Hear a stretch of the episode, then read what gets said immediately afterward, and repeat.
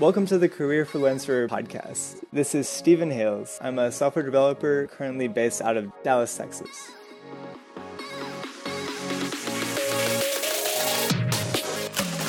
Becoming a software developer is a great career. There is always going to be some demand for a software developer. It opens up so many doors. It allows you to have a great work life balance. Find a company that is a good fit for you.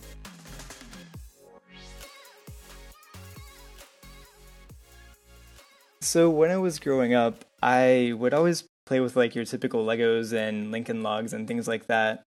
And as I got older and older, just would start building these designs and I had a entire like ideas book and would draw designs of of like airplanes and buildings and just random things that I would think about every now and then and it was always about the journey. I always knew engineering would be a great career path for me since I really enjoyed the creation process and being able to problem solve. So while I was taking all my classes for computer engineering, it was getting to be really difficult towards the end and I didn't really prefer all the math. For my senior design project in college, um, we designed this home automation infrastructure. And this was back before like Alexa and all these other things were popular it was really nice being able to create things on my own. And you can't really do that with hardware. You can do that with software though.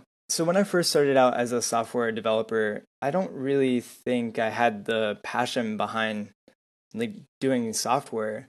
It, I knew it was something that I really enjoyed in my free time and that I could have a lot of fun with. But the things that I was working on were kind of monotonous. monotonous. yeah, so the things I was working on was kind of monotonous. And the problem with that was it was just difficult getting into what I was doing day to day and over time uh moved on to another company and it was kind of the same old there as well like but over time I realized I really like organizing code and I really like trying to make it so it's readable for other people. I am not so much about like problem solving and things like that now. It's for me, it's people are going to have to read this code for a really long time. And I want this code to be as readable as possible for the longest amount of time. So, learning about best practices and all these things that come with good software design was what I really started getting into. And as I was doing that, I got a lot of pushback from management who thought I was kind of wasting time and doing extra things.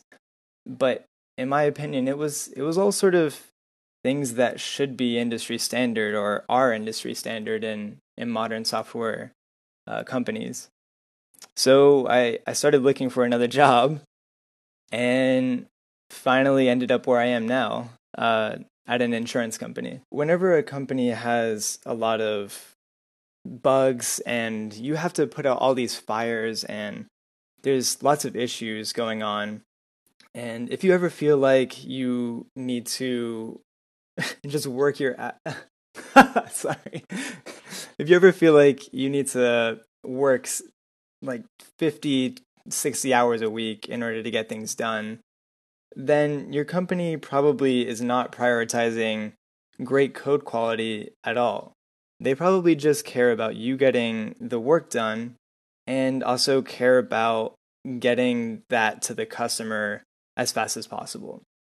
That means code quality is terrible. That means bugs are probably really likely in the future. There's a lot of issues with pushing code out that has been rushed. Um, and on top of all of that, a company that wants you to push out code as fast as possible also means there's probably a bad work life balance. One of the most important pieces of advice that I've gotten is actually from my mentor. And he told me that you should make sure you don't align for your job, you should make sure your job aligns for you. And that's been influential in multiple ways, but the main reason is it's your work life balance. Like if you're prioritizing a 9 to 5 job, then don't get a job where you have to be on call 24/7 every single day of the week. Like that's not going to be great for you. So for me, it was get a job that's 9 to 5 that I can do plenty of things outside and you know, I get paid enough that it's really nice and I don't need to worry about financials, I guess. So to me, those were the main criteria for a job, and everything else was kind of a nice to have. Things that I do in order to be on top, I guess, of my job and make sure that I'm current with the industry is like I read blogs and I read tons of books.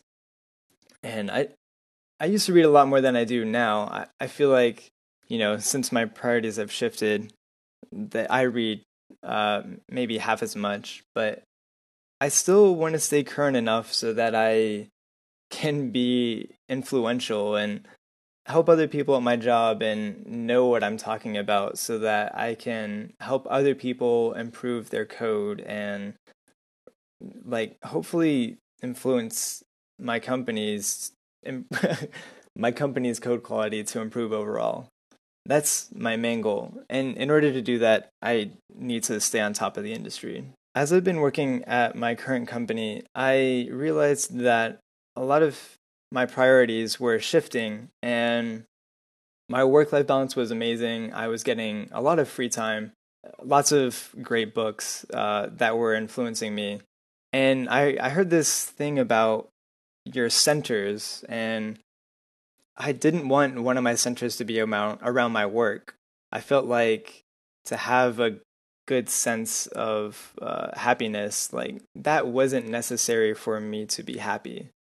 Um, I I felt that as I was pulling away, uh, trying not to make work my center, and then also having this great work life balance, I also was being pulled in another direction and that was like trying to reduce as much waste as possible and trying to have a good impact on the world. And i realized like my main center is trying to leave a positive impact. And that has just cascaded into all of these different things over the past year and a half now. And i've done things like buy an electric car and trying to do reduce all of my waste and I, I feel like that's definitely become my new focus uh, outside of work, which is it's been really nice that I can afford to have a focus like that.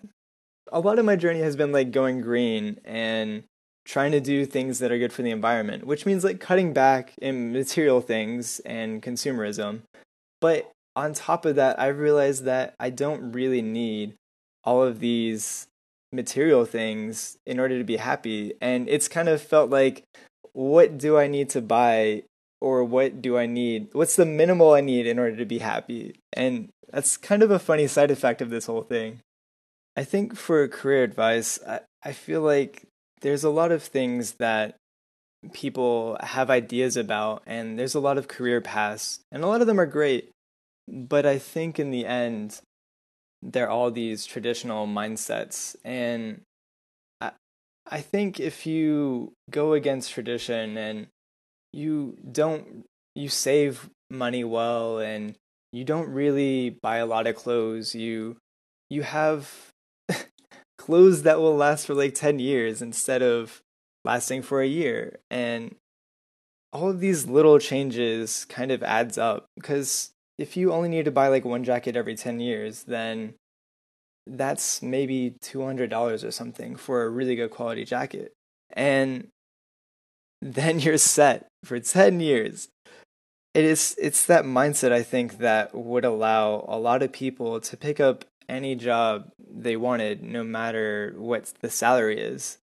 Like if you can have that minimal financial footprint, I guess, then you can open a lot more doors and be able to do a lot more things.